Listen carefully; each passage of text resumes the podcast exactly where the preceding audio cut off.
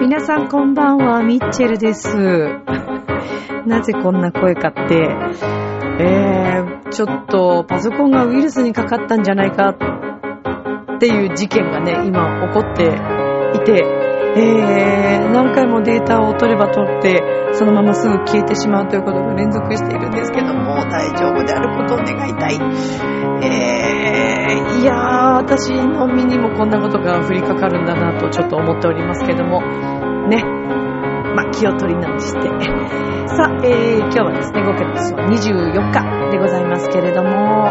私、先日、プーキシン美術館、えー、旅するフランス風景画ということで、美術館に行ってまいりました。自分の中で今大ブームのフランスの、えー、絵画を見てきたわけですけれども、その中でもひときわ、これはいいなぁと思った絵画がありましたので、えー、そのお話をしたいと思うんですけども、その画家さんのですね、背景というか、50歳を機に、ある大きなことが起こって、そしてその人の人生が変わったという、これはちょっと面白いエピソードだったので、お話ししていきたいと思います。さあ、最後まで撮れるかな？どうか撮れますように。よろしくお願いします。この番組は、ちょあひょう .com の協力のもと配信されています。さあ、では今週も始まります。ミッチェルのラブミッション。皆様、ウェルカム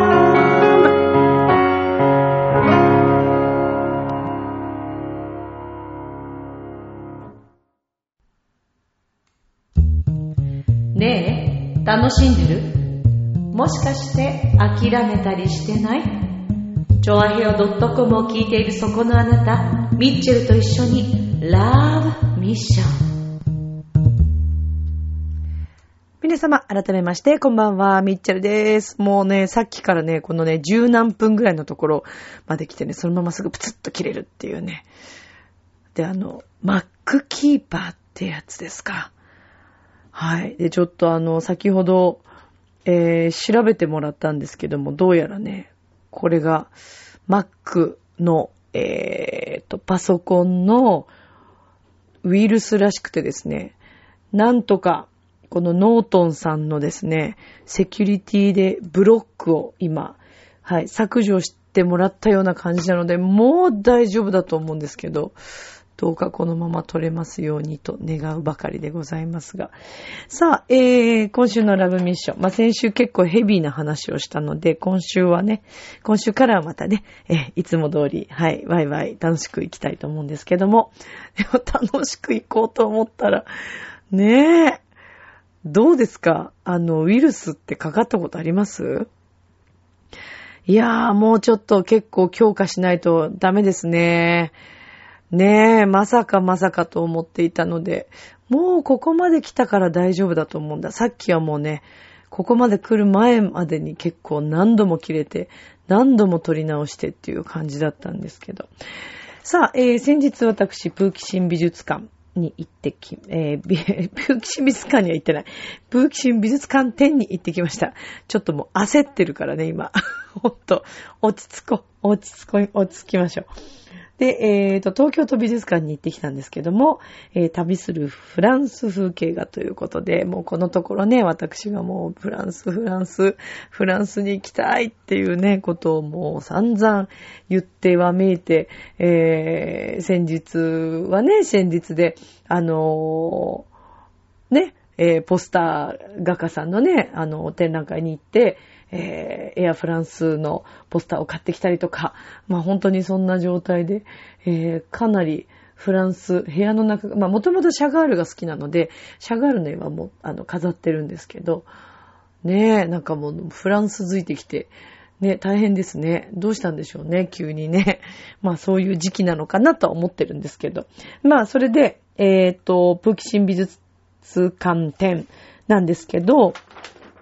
あの、モスクワにプーキシン美術館というところがあるそうなんですが、フランス絵画のコレクションでとても知られている有名なね、えー、プーキシン美術館だそうです。今回は17世紀から、あ、あ、大丈夫かな。ちょっともう画面がスーッと今暗くなった時にドキッとするっていうね。はい。えー、17世紀から20世紀の風景が65点が、えー、来日ということなんですけれどもね。えー、あのー、見てきましてですね。あの、絵はもちろん素晴らしくて、あの、有名な画家の方々もたくさん、はい、作品が出ておりました。おそらくね、皆さんもご存知かと思います。ルノワール、セザンヌ、ルソー、えー、それからモネ。をはじめとしました、えー、本当にね、えー、フランス画家のも有名な方々の作品が、えー、たくさん飾られていたわけですけれども、まあ、あの、中でもね、ルノワールの、えっ、と、庭にてっていうんですか、ムーランド・ラ・ギャレットの木陰っていうね、こういった絵はもうおそらくもう皆さん見たことのある絵だと思うんですけども、そんな中でですね、一点特に目を引きまして、私も感激なんかもうすごい気になってしまった絵があったんですけども、その絵がですね、あの、私今回初めてこの画家の方を、えー、知りました。はい。はい。なんですけど、なんですけど、ちょっといいですか？もうだいぶ、だいぶまで撮ったところでですね、声が入っていないというこの恐ろしいことに気づきましてですね、今また戻っているというね。大丈夫ですかね、これね。今日最後まで行くのかな？やだ、もう ごめんね。これによっておそらくもしかしたら配信が遅れる可能性。もうこれ何回目だろう。いや、もうこれ、これはもう最後だよ。これがもう最後。いや、もうやっと、もうちょっとっていうところだったのにいや、ほら、またデータが全部切れたらさ、こんな恐ろしいことないからさ、うわ、ちょっともう、ね、はい。気を取り直して喋ります。えっとですね。で、その中で、もう何喋ってんのかわかんなくなってきた。何回も今日同じこと喋ってる。いや、こういうことってあるんだね。自分のパソコンにこういうことが起こるという。そしてね、こんな直前にこういうことをね、本当にもう気をつけましょう。私が気をつけましょうなんですけど。で、今回の、えー、ブーキシン美術館展の中でですね、えー、様々な有名な画家さんの絵は、もうね、あのー、その美しさだったり、以前にも見たことのある絵もあったりしたので、えー、あれなんですけど、その中でもひときわ私の目を引いた絵がありました。それがですね、えー、アルマン・ギオマンさんというフランス印象派の風景画家さんだったんですね。これ私も今日時々チェックしながら行こう、先。だってもう、あ、大丈夫。はい。ここまで大丈夫。怖いよ。えーと、アルマン・ギオマンさん。はい。1841年、パリの労働者階級の家庭に生まれ、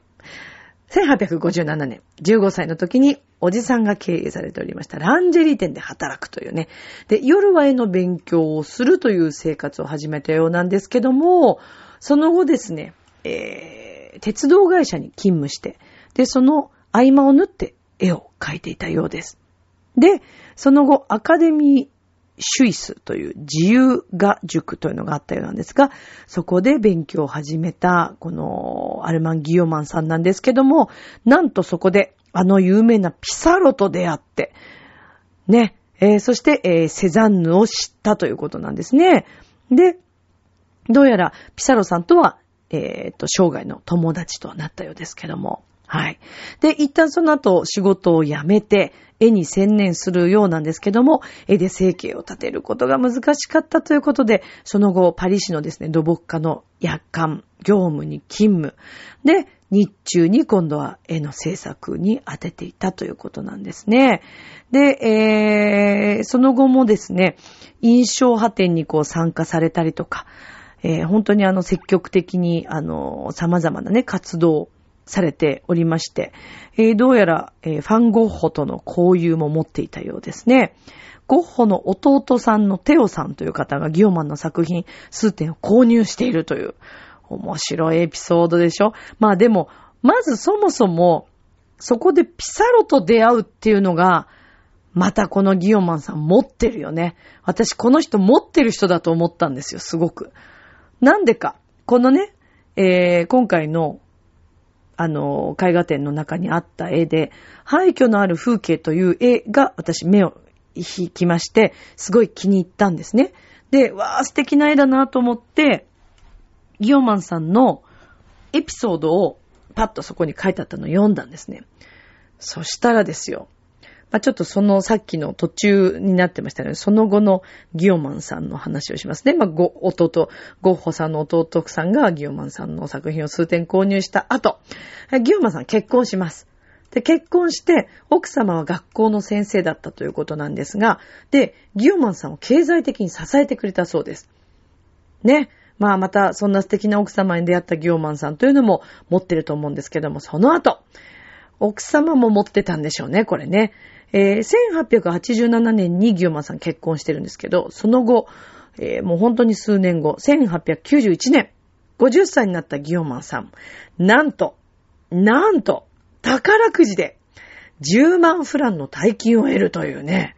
で、えっ、ー、と、その当時の10万フランの価値なんですけども、日本円で1フランが500円から1500円という説だそうで、どうやら5000万から1.5億円ぐらいのすごい金額を当てたそうです。で、えー、その宝くじ10万フランを当てた大金を得たギオマンさんは、仕事を辞めて絵画制作に専念して、で、絵画制作のための旅にも出たということなんですね。で、えー、1927年にパリでお亡くなりになったという方なんですけども、この廃墟のある風景という目を引いた絵、あの、ピンク色とか、えー、それからそうですね、あの、薄いブルーとか、えー、グリーンとか、なんかすごーくこう、幸せに満ちた色に私は見えたんですけれども、どうやらこの作品はですね、大金を得てから6年後の作品だそうです。はい。で、あの、家に帰ってきていろいろインターネットでギオマンさんの他の作品を見てみたんですけども、なんか割とね、色が、暗い感じの絵とかもあったりして、だから、あ、こういう色彩の、あの、カラーをいつも選ぶ方ではないんだなというのを感じた次第ですね。はい。まあね、なので、ギオマンさんが、やっぱりもしかしたらこのね、大金を得て幸せと共に、奥様とね、共に、そして絵で生きることのできる喜びというのが、もしかしたらこの絵に現れていたのか、もしくは、その時のね、ギオマンさんの心の内だけではなくて、えー、本当にその通り見えた風景が、がこのような色だったのか、ちょっとわかりませんけど、で、あの、調べてみてもですね、やっぱり大金を得てからのギオマンさんのいろんな情報は不足しているそうで、あんまりね、どんなこうドラマが繰り広げられて生きていかれたのかというのはちょっと明確になっていないそうです。ただ、1920年頃まで、あのー、ね、えー、精力的に制作を行ったということだけが記されておりました。はい。まあ、あの、ちなみにこのプーキシン美術館展ですけれども、えー、上野のね、えー、東京都美術館日程、日程がですね、7月の8日まで行われておりますので、ぜひね、ご興味のある方遊びに行ってみてはいかがでしょうか。私も久しぶりにあの美術館、あの、ここの、あの、東京都美術館行きましたけども、もともとね、私、あの、学校が上野に、中学高校が上野にあった上野学園というところで、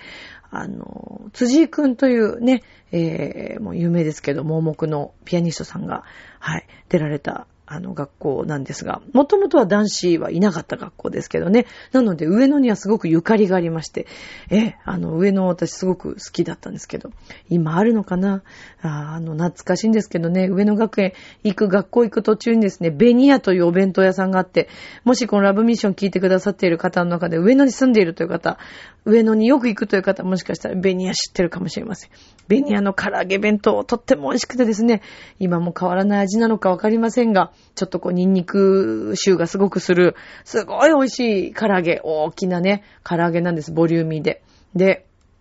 なぜか、まあ、あの、その当時ね、女子校でしたから、あのー、みんな仲いいわけですけれども、なんでしょうね、金曜日になるとみんなベニヤの唐揚げ弁当が食べたくなるというね、一応まあ、あの、なんだろう、みんな豪華に金曜日は、その唐揚げ弁当で締めるみたいな、なんか そういう流れができていたようで、よく金曜日に唐揚げ弁当を買ってました。あのね、結構ね、安いんですよ。で、すごくボリューミーで。今もあるのかな、ベニヤ。食べたいな、美味しいんだな。うん。で、あの、時々ね、上野に、動物公園とかは行きませんでしたけど、上野公園とかでなんかダンスの練習したりとか、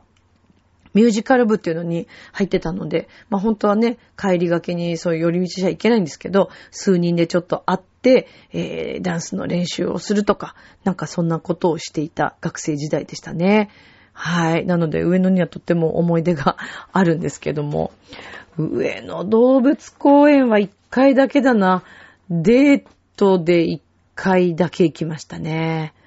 はい。忘れもしませんけど、楽しかったっていう思いで。お弁当を作って確か上野公園だったと思う。うん、上野の動物公園でしたね。はい。だから上野いいですよね。懐かしい。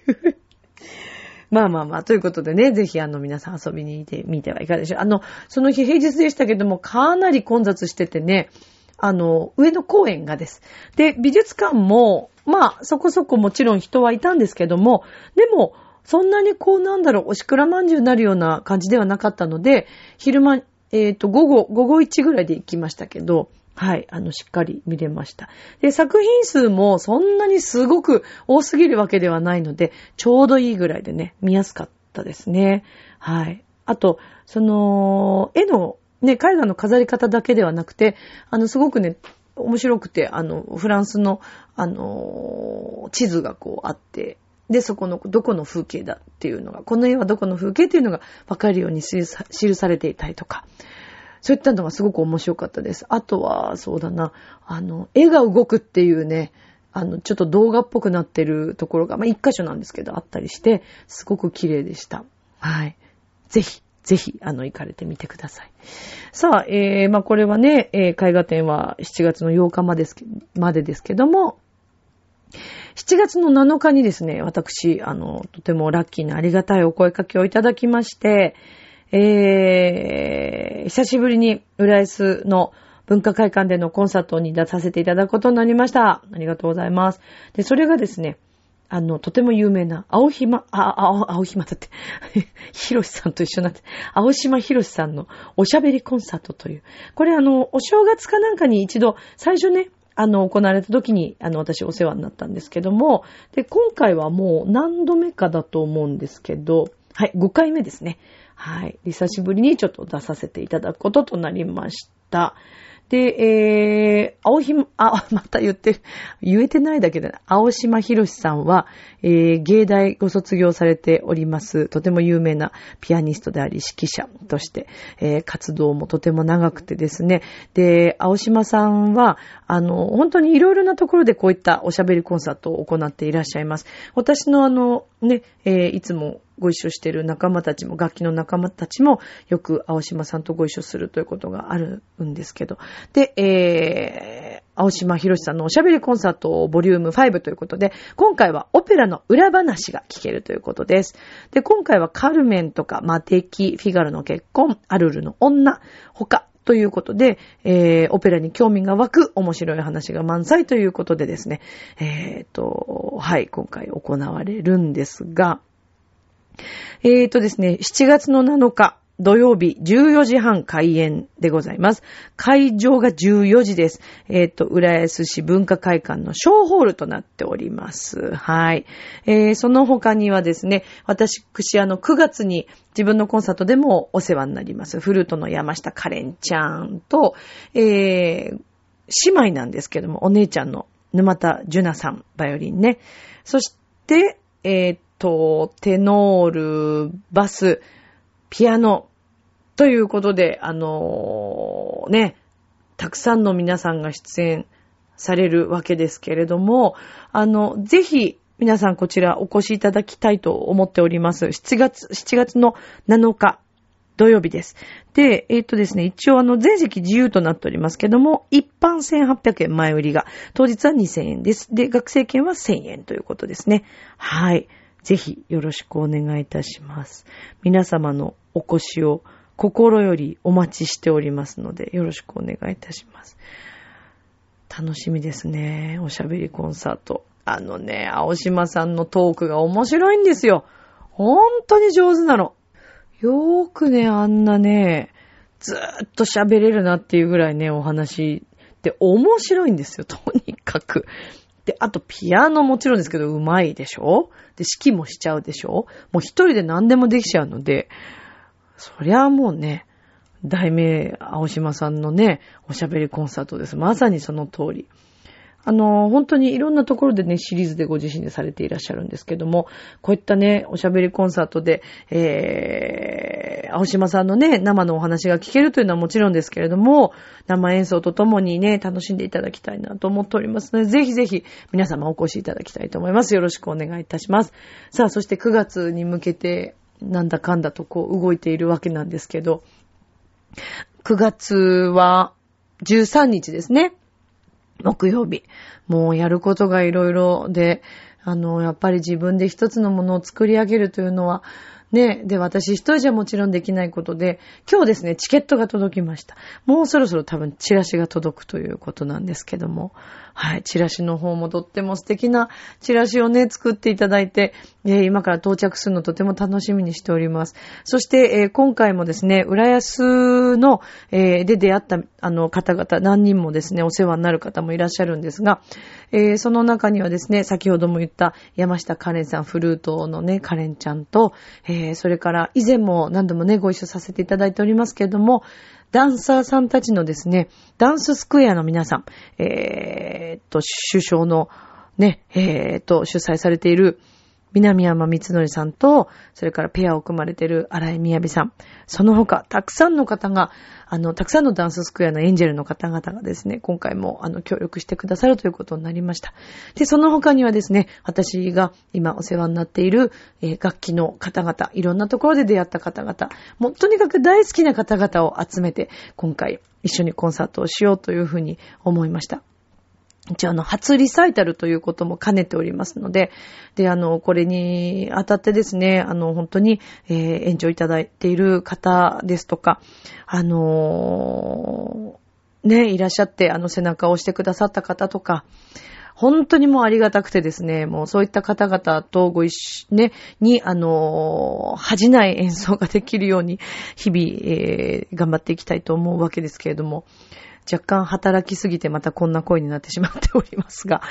あのー、頑張っていきたいと思います。もう9月に向けてね、やれることを一つ一つね、でフランスに行こうと思って、えー、いろいろ計画一回ね、してたにもかかわらず、9月のことが大変すぎて、ちょっと断念してしまうという残念な結果になりましたけど、9月が終わったらフランスにね、ご挨拶に行こうかなと思いました。まずはもうちょっと9月に向けて全てエネルギーをそこにね、あの、費やしていきたいななと思っています。でも改めて思うんですよ。やっぱコンサート一つ作るのにね、自分一人ではできなくて、表だけではなくてね、裏で支えてくださるたくさんの方々とか、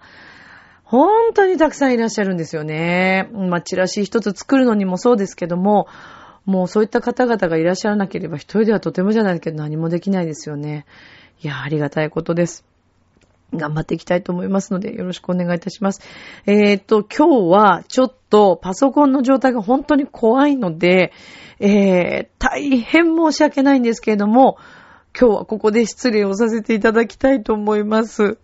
あの、次回ちょっと長めにお話ししたいと思いますので、ちょっとノートンさんのね、このウイルスの対策でもうしっかり強化して、皆さんも気をつけてね、Mac 使ってる方。これどうやら Mac のあの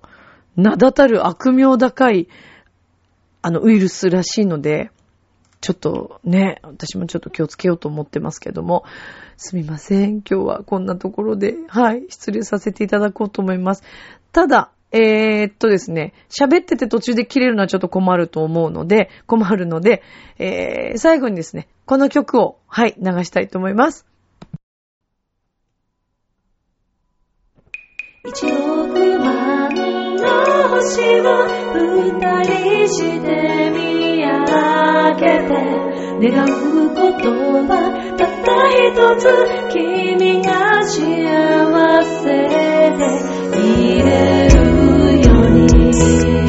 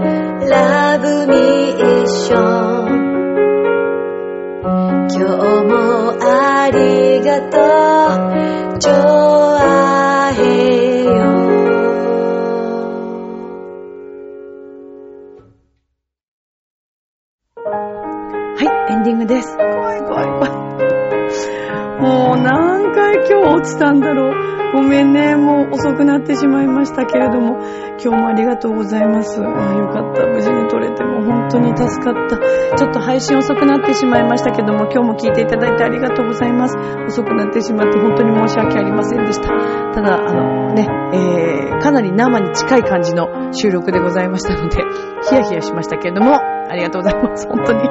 もうパソコンちゃん本当に頑張ってくれてありがとうって感じですけどね。さあ、えー、リスナーの皆さんと共にね、はい、共にというか、はい、もうちょっともうテンパっててごめんね、今日本当にね。はい、あの皆さんもパソコンウイルス気をつけてください、本当。今宵も良い夢を、明日も楽しい一日を。またね、ありがとう。バイバーイ。